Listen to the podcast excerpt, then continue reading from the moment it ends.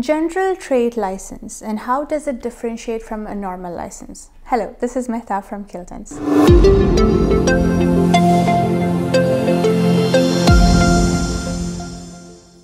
Today I'm going to be discussing about general trade license. So you are starting up a business, right? And you know what kind of business you want to start up.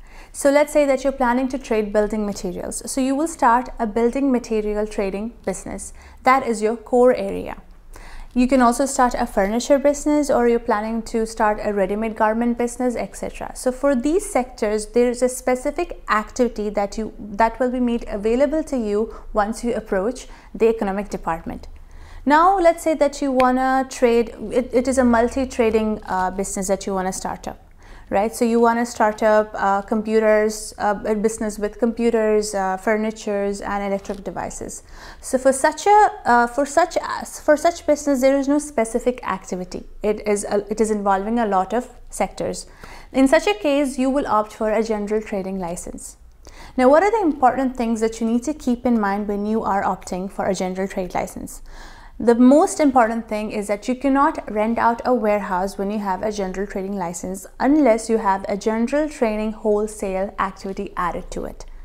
Now, since there is no specific activity for this, uh, it is it is multiple. Then that in such a case, you will have to pay initially a sum of fifteen thousand dirhams for general trade license.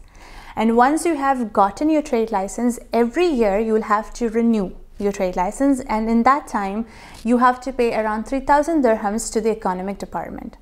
One of the key differences between a normal trading license and a general uh, trading license is that in a specific uh, specific trading license what happens is that you cannot add activities that goes beyond your core areas. Uh, so once you have taken your general trading license, you can add, you can do any kind of trade or businesses available in the UAE apart from uh, businesses that require special or external approval. So these uh, activities or these businesses include, you know, gold businesses. For when you're starting a gold business, you need the approval from SIRA. So you need that approval before you start it.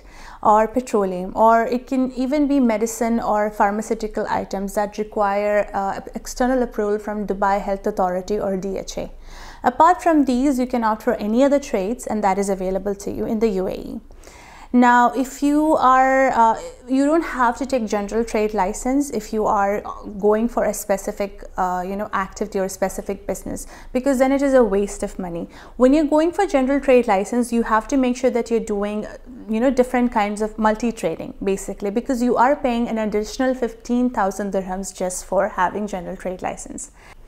So if you have any queries or doubts regarding general trade license, you can definitely reach out to us, leave a comment down below as usual and we'll be, you know, replying back.